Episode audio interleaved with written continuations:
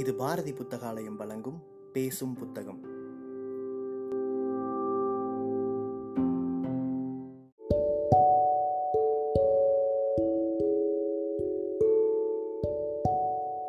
Book day இணையதளத்தின் மூலமாக முன்னெடுக்கப்படும் வாசகர்களுக்கான வாசிப்பு போட்டியில் தேர்வான சிறுகதையை கேட்க இருக்கிறீர்கள்.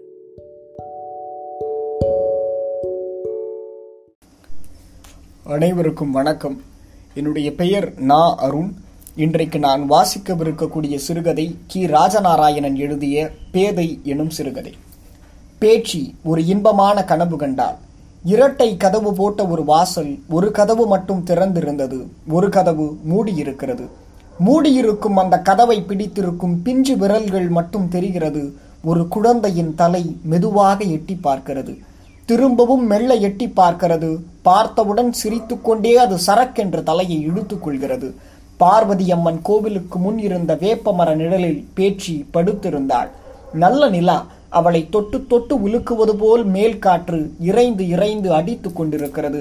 கைகளை அகல விரித்து போட்டு மல்லாக்க தன் தரையில் படுத்து அயர்ந்து தூங்கிக் கொண்டு கிடந்தாள் அவள். ரவிக்கை அணியாத மாறாப்பு சேலை வயிற்றில் கிடந்தது. ஆடையும் விலகி அலங்கோலமாக இருந்தது. தூங்க ஆரம்பித்த போது அவள் படுத்திருந்த இடத்தில் இப்பொழுது மரத்தின் நிழல் விலகி நிலவு காய ஆரம்பித்து விட்டது.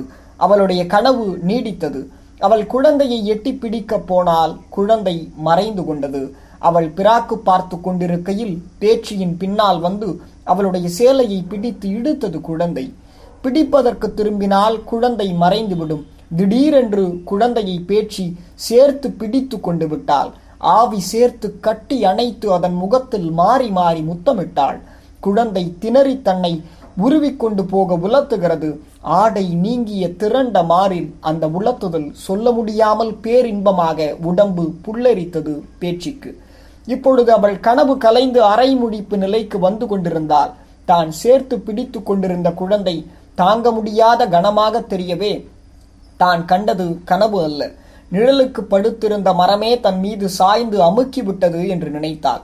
அடிவயிற்றில் பாரமாக அமுக்கி நெஞ்சின் மீது விழுந்து கிடந்த மரத்தை சேர்த்து பிடித்திருந்த இரு கைகளையும் விட்டுவிட்டு உயிர் தப்பிக்க நினைத்து விசில் ஸ்தாயையில் கோரமான ஒரு குரல் அவளில் இருந்து வெளிப்பட்டது. வெளிப்பட்ட அந்த கணத்திலேயே அவள் தூக்கம் தெளிந்தால் சற்று தூரத்தில் யாரோ ஒரு மனிதன் ஓடுவது போல் தெரிந்தது. மேகாட்டில் இருந்து பருத்தி வெடுக்கும் காலத்தில் மட்டும் வந்து பருத்தி எடுக்க வரும் வலசைக்காரர்களில் ஒருத்தியே இந்த பேச்சு. அந்த கிராமத்துக்கு அந்த சீசனில் நூற்றுக்கணக்கான வலசை பெண்கள் வருவார்கள்.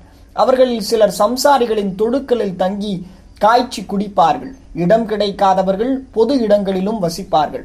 பகிர்ந்து கொண்டு வருகிற பருத்தியில் ஒரு பகுதியை சம்சாரிகளின் வீடுகளிலேயே ஒரு சாக்கில் போட்டு கட்டி வைத்துவிட்டு மீதி பருத்திக்கு கடைகளில் சீனி கிழங்கும் மொச்சை பயிரும் கருப்பட்டியும் வாங்கி தின்பார்கள். முக்கியமான உணவு அவர்களுக்கு மூன்று வேளையும் சீனி கிழங்குதான். அவர்கள் குளித்து யாரும் பார்த்ததில்லை.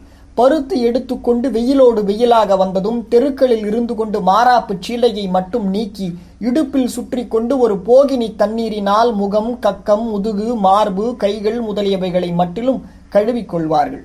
போகினியில் மீந்த தண்ணீர் இருக்குமானால் பாதங்களையும் நனைப்பதுண்டு. தகர குப்பிகளில் ஊரில் இருந்து அவர்கள் கொண்டு வந்திருக்கும் விளக்கெண்ணெயை தலையில் பூசிக்கொள்வார்கள். தெருக்களில் போனாலே ஒருவித துர்வாடை அவர்களிடமிருந்து வீசும். அழுக்கடைந்த குட்டையான பரட்டை தலைமயிரும் கைகளில் கனமான கல்வெள்ளி காப்புகளும் காதுகளில் வெள்ளி பித்தளை குணுக்குகளும் ஊத்தை நிறைந்த மஞ்ச மஞ்சேர் என்ற பெரிய மாட்டுப்பற்களும் அழுத்தமான நிறங்களுள்ள கண்டாங்கி சேலைகளும் ரவிக்கை அணியாத உருண்ட மார்புகளும் நீட்டி நீட்டி பேசுகிற ஒரு வித தமிழுடன் அவர்கள் இலங்குவார்கள். பேச்சியை அவர்கள் அவள் எதிரிலேயே ஏ கோட்டிக்கழுத என்றுதான் கூப்பிடுவார்கள்.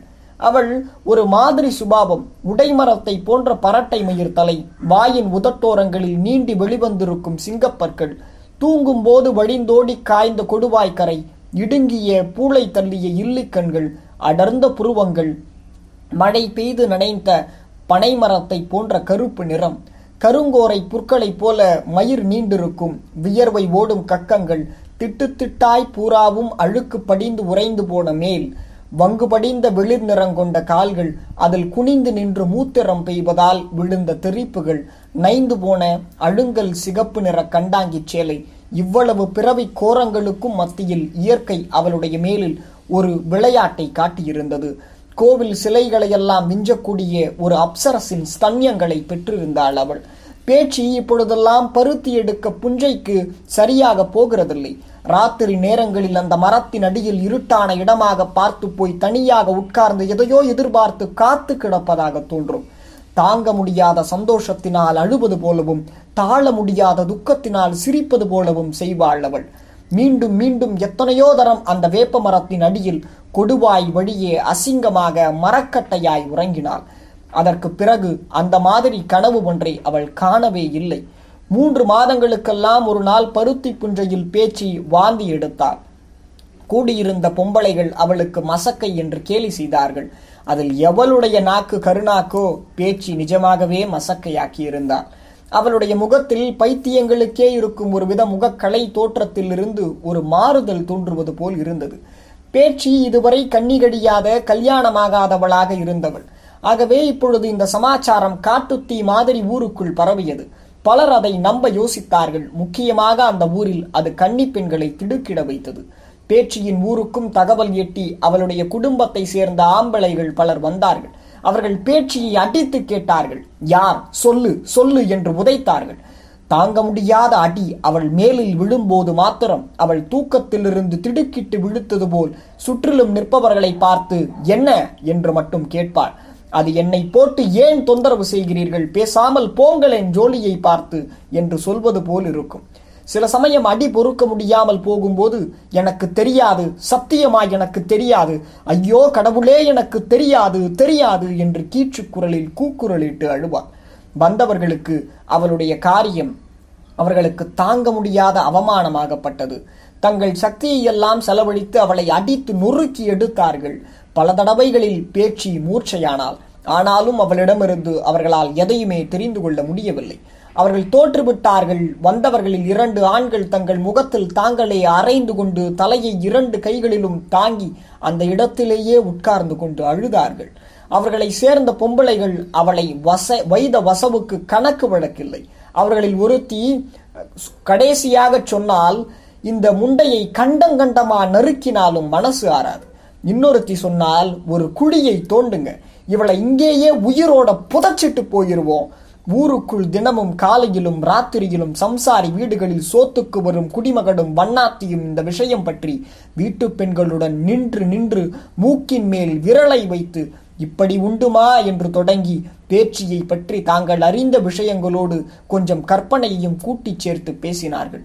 சோத்து பெட்டியை கக்கத்தில் இடுக்கிக் கொண்டு குடிமகள் காளி சொன்னாள் அம்மா இனிமே சின்னஞ்சிறுசுகள் வேனக்காலத்திலே வெளியில் முத்தத்திலே படுத்து தூங்க நீதி இல்ல தாயே நீதி இல்ல. எனக்கும் இவ்வளவு வயசாச்சு. இப்படி ஒரு வங்கொடுமை நடந்து இந்த கண்ணால பார்த்ததில்ல தாயே. என்ன செய்ய முடியும்? அவளும் நம்மளை போல பொம்பளதான. அடி பாதகத்தி என்று சொல்லி உணர்ச்சி வசமாகி கண்களில் பொங்கிய கண்ணீரை துடைக்காமல் வைத்துக்கொண்டே பளீர் என்று சிரித்து ஆமம்மா அப்பவும் ஒரு பொம்பளைக்கு இது கூட தெரியாமலா போய்விட்டது? என்று கேட்டு மேலும் சிரித்தாள். அந்த நேரத்துக்கு அதே வீட்டுக்கு சோறு வாங்கி கொண்ட போக ஏகாலி சுடலியும் கையில் பனைநார் பெட்டியுடன் வந்தாள்.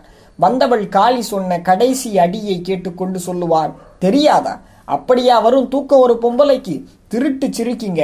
கோட்டி இல்லாவ கோட்டிக்காரி மாதிரி வேஷம் போடுதான் ஆனால் காளியும் மற்றவர்களும் இதை நம்ப முடியவில்லை. ஏதோ மோசம் விட்டது அவ்வளவுதான் கதை என்று சொன்னார்கள். அதை நினைக்கும் போதெல்லாம் அவர்களுக்கு வயிறு பகீர் என்றது. அந்த வருஷ ஆடி மாசம் மேல்காற்று அமோகமாய் அடித்ததால் கோடை பருத்தி வெடிப்பு ஓய்ந்த பருவமாய் விட்டது. வலசைக்காரர்கள் அவர்கள் ஊர்களுக்கு புறப்பட்டு போய்விட்டார்கள். பேச்சு அவர்களோடு போக முடியாது என்று சொல்லிவிட்டு இந்த ஊரிலேயே இருந்து விட்டான். மாசம் ஆக ஆக வயிறு பெருசாகிக் கொண்டே வந்தது. வீடுகளில் குதிரை வாலி குத்தி கொடுக்கிறது முதலிய காரியங்களை கூப்பிட்ட பேர்களுக்கு செய்து கொடுத்து அவர்கள் ஊத்திய கஞ்சியை குடித்து வயிற்றை வளர்த்து வந்தாள் அவள். ஒருவேளையும் இல்லாத தினங்களில் சில பொம்பளைகள் ஐயோ பாவம் வாயும் வயிறுமாய் இருக்காளே என்று இறக்கப்பட்டு வடிதண்ணி கொடுக்கிறது உண்டு. திட்டி வைதவர்களும் இளக்காரமாய் பேசினவர்களும் கூட இப்போ பேச்சியின் பெரிய சரிந்த வயித்தை பார்த்து இறக்கப்பட்டு உதவினார்கள். வேலை வந்துவிட்டது. வெங்கா நாயக்கரின் மாட்டுத் தொடுவில் பேச்சியின் பேறுகாலத்திற்கு ஒரு மூலையில் நெரசல் வைத்து ஏற்பாடு செய்து கொடுத்தார்கள் பொம்பளைகள். ஒரு பக்கம் குஷி அவர்களுக்கு ஒரு பக்கம் இரக்கம். ஊர் கூடி பிரசவம் பார்த்தது இதுவரையில் இல்லை. நடுவீட்டு ரங்கம்மாள் தன் பேறுகாலத்துக்கு இடித்து வைத்திருந்த மிச்ச மருந்து உருண்டைகளை கொண்டு வந்து கொடுத்தாள். ஏகாலி நவரத்னம் மாத்து துணிகள் கொடுத்து உதவினாள். குடிமகள் காளி பண்டுகம் பார்க்க வந்தாள். சுகப்பிரசவம். கோட்டிக்காரி வயிற்றிலே முத்துக்குட்டி போல இப்படி ஒரு ஆம்பல குழந்தை பிறந்திட்டதே என்று மூக்கின் மேல் விரல் வைக்காதவர்கள் கிடையாது. அவர்களுக்கு தெரிந்த முகங்களையெல்லாம் அவரவர்கள் மனசுக்கு கொண்டு வந்து பிறந்த குழந்தையின் முகத்தோடு ஒப்பிட்டு பார்த்தார்கள். ஒன்றும் ஒரு நிதானமும் பிடிபடவில்லை அவர்களுக்கு. அங்கு கூடியிருந்தவர்கள் கேட்டுக்கொண்டபடி குடிமக்கள் காலியே குழந்தைக்கு சேனை வைத்தார். பிரசவத்துக்கு பிறகு பேச்சியின் முகத்தில் ஒரு ஆச்சரியமான மாறுதல் உண்டானது. அந்த மீதி பைத்தியங்களை பூர்ணமாக விலக்கிவிட்டது போல தெரிந்தது. சிற சிலடிக்கும்படியாக அவள் மடுவில் வேகத்தோடு நிறைய பால் இருந்தது. ஒரு பக்கம் குழந்தை வாய் வைத்து குடித்து கொண்டிருக்கும் போதே அடுத்ததில் வெள்ளை நூல்களாக பால் பீச்சி அடித்து கொண்டே இருக்கும். மறு கையினால் மாறாப்பு துணியோடு சேர்த்து காயத்தில் இருந்து பீரிடுகிற ரத்தத்தை அமுக்கி பிடித்து கொள்ளுகிற மாதிரி அமித் அமுக்கி பிடித்து கொள்வார். வசதியான வீட்டு பொம்பளைகள் இதை பார்த்து அதிசய ஆனந்தம் கொள்வார்கள். பேச்சு தொலைவில் வரும்போதே மனித பாலின் கொச்சை நெடி கொல்லும். செடிக்க செடிக்க தாய்ப்பாலையே குடித்து வளர்ந்த குழந்தையின் ஆரோக்கியம் வர்ணிக்க முடியாத ஒன்று. கனவில் கண்ட அதே அழகு நிறைந்த குழந்தை போலவே இருந்தது அது. பேச்சு இப்பொழுது வேலை செய்து சாப்பிடுகிற வீடுகளில் போடுகிற சோறு காணாமல் வீடு வீடாக பிச்சை எடுத்தும் சாப்பிட்டு வந்தான். அழுங்குரலில் சொல் இன்னதென்றே விளங்காத தாலாட்டு பாடுவாள் குழந்தைக்கு. அந்தியும் வெள்ளனும் அவள் நடுத்தெருவின் சுவர் நிழலில் உட்கார்ந்து குழந்தையை மடியில் உட்கார வைத்துக்கொண்டு போகிற வருகிற இளவட்டங்களின் முகங்களை அவர்களுக்கு தெரியாமல் கூர்ந்து பார்க்கிறதும் பிறகு தன் மடியில் உள்ள குழந்தையின் முகத்தை பார்க்கிறதுமாகவே இருப்பாள். திருஷ்டி என்று ஒன்று இருக்கிறதா என்று தெரியாது.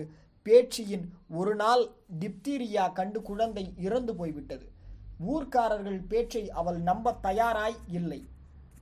தன் குழந்தை இருப்பதாகவே அவள் மனப்பூர்வமாக நம்பி வழக்கம் போலவே அதனுடன் குஞ்சினால் முத்தமிட்டால் சிரித்தால் படுத்துக்கொண்டு பக்கத்தில் கிடத்தி பீச்சும் இரு ஸ்தனங்களின் அமிர்த பாலினால் அதை தெப்பமாக நனைத்துக்கொண்டே அந்த சோகத்தில் கண்களை சொருகி உறங்கினாள். அவளுக்கு திரும்பவும் கோட்டி வந்துவிட்டது என்று சொன்னார்கள். அவள் அதை இடுக்கிக் கொண்டே வீடு வீடாய் பிச்சை எடுத்தாள். பேச்சியின் ஊருக்கு சமாச்சாரத்தை சொல்லி அனுப்பினார்கள். அவளுடைய ஊரில் இருந்து ஆட்கள் வந்தார்கள். இப்போது ஒரு புதிய போராட்டம் நடந்தது. பேச்சி குழந்தையை புதைக்க கொடுக்க மாட்டேன் என்று சொல்லி ஓட ஆரம்பித்தாள். மூன்று நான்கு நாள் ஆகிவிட்டதால் குழந்தை உப்பி சில இடத்தில் சதை வெடித்து விட்டிருந்தது. மறித்து மடக்கி அவளை துரத்தி பிடித்து மல்லு கட்டி அவளுடைய குரங்கு பிடியிலிருந்து பிடுங்கி எடுத்தார்கள். குழந்தையின் ஒரு கை கூட கொஞ்சம் பீந்து போய்விட்டது. அவளிடமிருந்து குழந்தை மீட்டது வீல் என்று விசில் ஸ்தாயியில் கத்திக்கொண்டே மூர்ச்சையானார் குழந்தையை புதைக்க கொண்டு போனார்கள். மூர்ச்சை தெளிந்த பேச்சு சுடுகாட்டுக்கு ஓடினால் புதைத்து மூடிக்கொண்டிருக்கும் போது அங்கு வந்து சேர்ந்து ஆர்ப்பாட்டம் செய்தாள் செம்மையாய் உதைத்து கைகால்களை கட்டி போட்டு ஒரு வண்டியில் அவளை அவள் ஊருக்கு கொண்டு போய் விட்டார்கள். அங்கே அவளை ஒரு வீட்டுக்குள் போட்டு அடைத்து வைத்திருந்தார்கள். அன்ன ஆகாரம் எதையும் அவள் தொடவில்லை. முழங்காலில் கைகளை கட்டிக்கொண்டு அண்ணா அந்த வீட்டின் கைமரங்களையே பார்த்து கொண்டிருந்தார். எப்பவாவது சில சமயம் பூட்டிய கதவில் வந்து தலையை பலமாக நங் நங் என்று முட்டுவாள். ஐயோ உன் முகத்தை கூட நான் பார்க்கலையடா பாவி. மாறில் ஓங்கி ஓங்கி அடித்துக் கொள்கிற சப்தம் கேட்கும். ஒரு நாள் அந்த வீட்டின் ஓடுகளை பிரித்து கொண்டு ராத்திரியே தப்பி ஓடி போய்விட்டாள் அவள். மறுநாள் எல்லா ஊர்களிலும் அவளை தேடினார்கள். யார் கண்ணிலும் தட்டுப்படவில்லை. அவள் ராவோடு ராவாக ஓடினாள். உடம்பில் ஆடை என்பதே இல்லை. அவள் மங்கம்மா சாலையை கடந்து ஓடும்போது ஏர்வெள்ளிகள் வானத்தில் உச்சியை கடந்து வெகு தூரம் இறங்கி விட்டிருந்தது. வரிசையாக கூடார வண்டிகள் சாலையில் வண்டியின் அடியில் லைட்டை கட்டி கொண்டு போவது வெள்ளிவாய் பிசாசுகள் நீளமாய் போகிறது போல் இருந்தது. மாடுகளின் கிணுமணி ஓசையும் உள்வாயில் மசக்கை இல்லாததால் அச்சின் உராய்தலால் ஏற்படும் நீண்ட கீச்சு ஒலிகளும் சக்கரங்கள் சாவியிலும் தெப்பக்கட்டையிலும் மாறி மாறி தட்டுவதனால் உண்டாகும் சத்தங்களும் இடைவிடாமல் கேட்டுக்கொண்டே இருந்தன. அந்த கூடார வண்டிகள் இலஞ்சையிலிருந்தும் செங்கோட்டையிலிருந்தும் மாம்பழங்களை ஏற்றிக்கொண்டு கோவில்பட்டிக்கு போய்க் கொண்டிருந்தன. பேச்சி நேராக தன் குழந்தையை புதைத்த மயானத்தை பார்த்து ஓடினார் அங்கே ஒரு பிரேதம் சிதையின் மூட்டம் விரிந்து நன்றாய் கொழுந்து விட்டு எரிந்து கொண்டிருந்தது. அந்த வெளிச்சத்தில் தன்னுடைய குழந்தையை புதைத்த இடத்தை தோண்டினார். தோண்டி தோண்டி எடுத்து விட்டால் சதை அழுகி நீர் வடியும் அதை மார்புடன் அணைத்து கொண்டு கலகல என்று உரத்த சிரித்தாள். அப்படி சிரிக்கும் போதே அவள் கண்களில் இருந்து தாரை தாரையாய் நீர் வடிந்தது. திடீரென்று அவளுக்கு தாள முடியாத பசி எடுத்தது. நெருப்பில் வாட்டிய சீனி கிழங்கை எடுத்து தின்பது போல் வெகு சாதாரணமாக எரிந்து கொண்டிருந்த பிரேதத்தின் ஒரு பகுதியை ஒரு குச்சியின் உதவியால் இழுத்து சூடு ஆறுவதற்காக ஊதி ஊதி பற்களால் கடித்து இழுத்து வெந்த பிரேதத்தின் மாமிசத்தை ஆவலோடு தின்றார். தன்னோடும் தன் குழந்தையோடும் எதையோ சிரித்து பேசிக்கொண்டே தின்றார். ஊரடங்கி நல்ல தூக்கத்தில் இருந்து சீந்தரிப்பு மிகுந்த சோனை காற்று மேல் திசையில் இருந்து அலையலையாய் தன் முழு வேகத்தோடு பீத்து வாங்கியது. அதன் பேயாட்டம் நடத்தி முடியும் ஒரு நதியின் வேகமான நீரோட்டத்தின் மத்தியில் வாழும் மீன் ஜீவராசிகளைப் போல் சம்சாரிகள் வாழும் இந்த கரிசல் பிரதேசத்தில் காற்று பொங்க பொங்க சுடியிட்டு படும் பொருள்களிலெல்லாம் உராய்த்து கொண்டு சப்தமிட்டவாறு அந்த பிரதேசத்தை இரவும் பகலும் கடந்து ஓடிக்கொண்டே இருக்கும். உறக்கத்தில் ஆழ்ந்திருப்பவர்களை திடுக்குற்று விடிக்கச் செய்யும் ஒரு துர்நாற்றம் அந்த கிராமவாசிகளை உலுப்பி எழுப்பியது. யாரும் எப்பவும் அப்படி ஒரு நாற்றத்தை அனுபவித்ததில்லை. அதே போதில் உடம்பு புல்லரிக்கும்படியாக ஒரு குலவை சத்தமும் கேட்டது. அதை கேட்டவர்களின் உடலில் உள்ள சர்வாங்க மயிர்களும் நட்டக்குத்தலாக நின்றது. அது ராப்பாடியான காலவீரனின் குலவை குரல் இல்லை. வரப்போகிற காலத்தை பற்றி சொல்லும் ஏதோ ஒரு சமிஞ்ஞை இந்த பூமியில் யாருக்கு யாரோ ஒரு அநீதி இழைத்து விட்டார்கள். மீண்டும் அதோ அந்த குலவை குரல் கேட்கிறது. குழந்தைகள் பதறி விழித்து தங்கள் பெற்றவர்களை இறுக கட்டிப்பிடித்து கொண்டார்கள். கொஞ்ச நேரத்துக்கெல்லாம் அந்த மரண நாற்றமும் குலவை சத்தமும் தூரத்தில் எங்கேயோ கேட்டு குறைகிறது.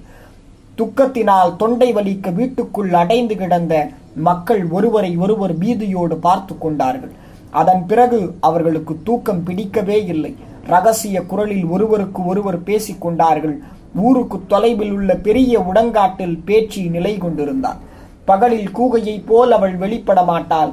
பாம்பு புற்றுகள் சூழ்ந்த உடைமரத்தின் மேல் அவள் இருக்கையாக வெயிலென்றும் மழையென்றும் பாராமல் அதன் மீது கிடந்தாள். நரகத்தின் நாற்றம் கொண்ட சிறிய எலும்பு கோர்வையை இடது கையினால் மாரோடு அணைத்து பிடித்து கொண்டு பயங்கரமாக குலவியிட்டு கொண்டு வலது கையை வேகமாக வீசி அந்த கிராமத்தின் தெருக்களில் நடுராத்திரிக்கு மேல் திட் திட் திட்டென்று அதிரும் சத்தத்துடன் குதிகாலை தரையில் இடித்து ஊன்றி நடந்து செல்லும் பேச்சியை என்ன செய்வதென்று தெரியாமல் செயலிழந்து உட்கார்ந்திருந்தார்கள் ஊர்வாசிகள். பகலில் அவள் எங்கே போகிறாள் எங்கே இருக்கிறாள் என்பது யாருக்கும் புரியவில்லை. சுடுகாட்டில் எரியும் பிரேதத்தின் மாமிசத்தை தின்பதும் அது கிடைக்காத நாட்களில் உடங்காட்டில் முளைத்து கிடக்கும் கத்தாழையையும் தின்று ஜீவித்தாள் அவள். அந்த உலக மனுஷர்களின் சங்காத்தமே வேண்டாம் என்பது போல் இருந்தது அவளுடைய காரியம். காத்தடி காலம் போய் மழைக்காலம் பனிக்காலமும் போய் வேணிற்காலம் வந்தது. கோட்டிக்காரிக்கு பயந்து கொண்டு ஜனங்கள் வெளியே படுத்து உறங்க முடியாமல் கஷ்டப்பட்டார்கள். ஒரு நாள் பஜனை மடத்தின் எதிரில் உள்ள வேப்பமர வரிசையின் நிலா நிழலில் அந்த ஊருக்கு விருந்தாடி வந்திருந்த இளவட்டம் ஒருவன் அங்கு நிறுத்தி வைத்து வைக்கப்பட்டிருக்கும் காடி வண்டிகளில் ஒன்றில் இருப்புச் சட்டங்களில் படுத்திருந்தவாறே தூங்கிவிட்டான் நிலா உச்சியிலிருந்து இறங்க ஆரம்பித்து விட்டது வேப்ப மொட்டுகள் ஏடவிழுந்து வாசனையை கொட்டிக் கொண்டிருந்தது உப்பங்காற்று தென்கிழக்கில் இருந்து சுகமாக வீசிக்கொண்டிருந்தது. கழுத்தடியில் வியர்வை துளிர்க்கு அயர்ந்து தூங்கிக் கொண்டிருந்த அவனுக்கு பேச்சி அந்த இடத்துக்கு வந்ததோ அவள் தன்னை நெருங்கி வைத்த கண் வாங்காமல் பார்த்து கொண்டிருக்கிறதோ தெரியாது. அவளுடைய கை அவனுடைய முகத்தை நோக்கி மெதுவாக படர்ந்து சென்றது. பட்டென்று பின்னுக்கு சுதாகரித்துக் கொண்டான் கையை. திடீரென்று தன் உயிர் ஸ்தலத்தில் ஏற்பட்ட பிடியின் சிலிர்ப்பு வேதனையால் பதறி விழித்தான். எதிரே விரிந்த கண்களுடன் சிரித்து கொண்டு ஆடை தவிர்ந்து நிற்கும் பெண் உருவத்தை பார்த்ததும் கோரமாக கூக்குரலிட்டு அலறினான் பயத்தினால் அவன் கண்கள் நிலை குத்த ஆரம்பித்து விட்டது. கிராமத்துக்காரர்கள் ஓடி வந்து பாய்ந்து வண்டியில் உள்ள ஊனுக்கம்புகளை உருவி அடிக்கும் முன்பு அவள் விசில் ஸ்தாயில் கூக்குரலிட்டுக் கொண்டே ஓடி மறைந்து விட்டாள். ஒரு நாள் பின்னிரவில் கிராமத்தார்கள் பேச்சியின் ஊர்க்காரர்களோடு சேர்ந்து கொண்டு கம்புகள் சகிதம் ஒரு பன்றியை விரட்டி வேட்டையாடுவது போல் அவளை மறுக்கி மறுக்கி விரட்டி அடித்து பிடித்து அவர்கள் வசம் ஒப்படைத்தார்கள். பேச்சியை அவளுடைய ஊருக்கு கொண்டு போய் கைகால்களை கட்டி ஒரு மச்சு வீட்டுக்குள் போட்டு அடைத்து விட்டார்கள். பிறகு என்னவெல்லாமோ வைத்தியம் மீண்டும் நடந்தது அவளுக்கு. என்ன செய்தும் பிரயோஜனமில்லை. ஒரு நாள் ராத்திரி யாருக்கும் தெரியாமல் சுவரில் ஓட்டை போட்டு வெளியேறிவிட்டார். திரும்பவும் அவள் அந்த அடர்ந்த வளர்ந்த உடங்காட்டில் உள்ள பாம்பு புற்றுகள் சூழ்ந்த உடைமரத்தின் மேல் வந்து அடைக்கலமானாள். அந்த ராத்திரிகளில் அவள் அதுவும் நல்ல நிலாக்காலங்களில் மட்டுமே அங்கிருந்து வெளிப்படுவாள். வேட்டையாடும் வெறுகு பூனை போல் பதுங்கி பதுங்கி வருவாள். முந்தி மாதிரி அவள் இப்பொழுது ஆர்ப்பாட்டம் செய்வதில்லை. பார்வதி அம்மன் கோவிலுக்கு முன்னுள்ள வேப்ப மரத்தின் நிழா நிழலில் கொஞ்ச நேரம் வந்து தங்கிவிட்டு போவாள். உறக்கத்தையே அநேக நாட்கள் கண்டிராத அவளுக்கு அந்த வேப்ப மரத்தடிக்கு வந்ததும் ஒரு மாதிரி கிறக்கம் நிறைந்த அசதியான தூக்கம் வந்து அப்பு. அப்படியே சிறிது நேரம் போர்க்களத்தில் கிடக்கும் ஒரு பிரேதம் போல கையையும் காலையும் அகல விரித்து போட்டு சற்றே சமமாய் தூங்குவாள். தூங்கி முடித்ததும் அவளுக்கு தன் குழந்தையின் அழகான சிரித்த முகம் ஞாபகம் வரும். அப்படியே கொஞ்ச நேரம் அந்த வேப்ப மரத்தை கட்டி பிடித்து கொண்டு சப்தமில்லாமல் குலுங்கி குலுங்கி அழுவாள். அந்த வேப்ப மரம் அவளுக்கு எந்தவித ஆறுதலும் சொல்ல முடியாத நிலையில் நின்றது. தன் கால்களை கட்டிப்பிடித்துக் கொண்டு குமுறி வரும் தூக்கத்தால் துக்கத்தோடு குலுங்கும் பேச்சுக்கு பல திசைகளிலும் விரிந்து அதனுடைய பல கைகளை வானத்தில் அங்கும் இங்கும் ஆட்டி உஸ் என்ற சத்தத்தை வெளியிடும். தாங்க முடியாத ஒரு பெருமூச்சை அது வெளியிடுவது போல் இருக்கும். பூமியில் ஜீவராசிகள் இதோ இப்பொழுது ஒவ்வொன்றாய் விடிக்க ஆரம்பிக்க போகிறது என்று சொல்லுவது போல விடிகாலையின் முதல் குரலாக அக்கா குருவி கூறா கூவ ஆரம்பிக்கும். அக்கா குருவியின் குரல் கேட்டதும் பேச்சு திடுக்கிட்டு எழுந்து உடை மரத்தை நோக்கி விரைவாள். தூக்கங்கள் வர வர உணர்வுகள் திரும்ப திரும்ப பேச்சு தன் குழந்தையின் நினைவே ஆனா. கனவிலாவது குழந்தையை காண மாட்டோமா என்று ஏங்கினார் அதே மாதிரி அவளுடைய குழந்தை ஒரு நாள் அவள் கனவில் நிஜமாகவே வந்தான் பகபகவென்று சிரித்தான் விளையாடினான். அவள் தன்னை மறந்து சிலிர்த்தாள். பல மாசங்கள் கழித்து ஒரு நாள் அந்த கிராமத்தில் பட்ட பகலில் திடீரென்று மனிதர்கள் தெருக்களில் கலைந்து பதறி தங்கள் தங்கள் வீடுகளுக்குள் புகுந்து கதவை அடைத்துக் கொண்டார்கள். ஊருக்குள் புலி வந்து நுழைந்து விட்டது போல ஒரு நிலை. தாங்கள் பாதுகாப்பாக இருந்து கொண்டு ஜன்னல் கதவுகளை மட்டும் பாதி திறந்து கவனித்து பார்த்து கொண்டிருந்தார்கள். பிறந்த மேனியாக மீண்டும் நிறை மாச கர்ப்பிணியாய் வயிற்றை தள்ளிக்கொண்டு அந்த கோட்டிக்காரி ஸ்தனங்கள் ஆட ஒரு ஆணை போல் கைகளை முன்னும் பின்னும் வீசிக்கொண்டு திட் திட் என்று பூமி அதிர அந்த கிராமத்தின் நடுத்தெருவே நடந்து சென்று கொண்டிருந்தான். இது ஜூலை ஆயிரத்தி தொள்ளாயிரத்தி அறுபத்தி ஆறிலே கி. ராஜநாராயணன் அவர்களால் எழுதப்பட்ட ஒரு சிறுகதை. என்னுடைய இதை வாசித்த பிறகு என் நாட்களில் சில இரவுகளை இந்த சிறுகதை தின்றது என்பதுதான் உண்மை. எனவே இந்த சிறுகதையை உங்கள் முன் வாசித்ததில் பேரன்பும் பெருமகிழ்வும் அடைகிறேன். நல்லதொரு வாய்ப்பிற்கு நன்றி வணக்கம்.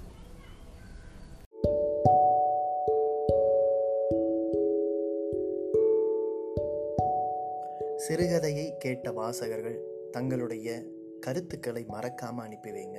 புக் டே இணையதளம் மூலமாகவோ அல்லது நாங்கள் கொடுத்துருக்கிற வாட்ஸ்அப் எண் மூலமாகவோ அல்லது எங்களுடைய சமூக வலைத்தள பக்கங்களின் மூலமாக உங்கள் கருத்துக்களை மறக்காமல் தெரிவிங்க. கருத்துக்களின் அடிப்படையில் தேர்வாகும் சிறந்த வாசிப்புக்கு பரிசளிக்கப்படும்.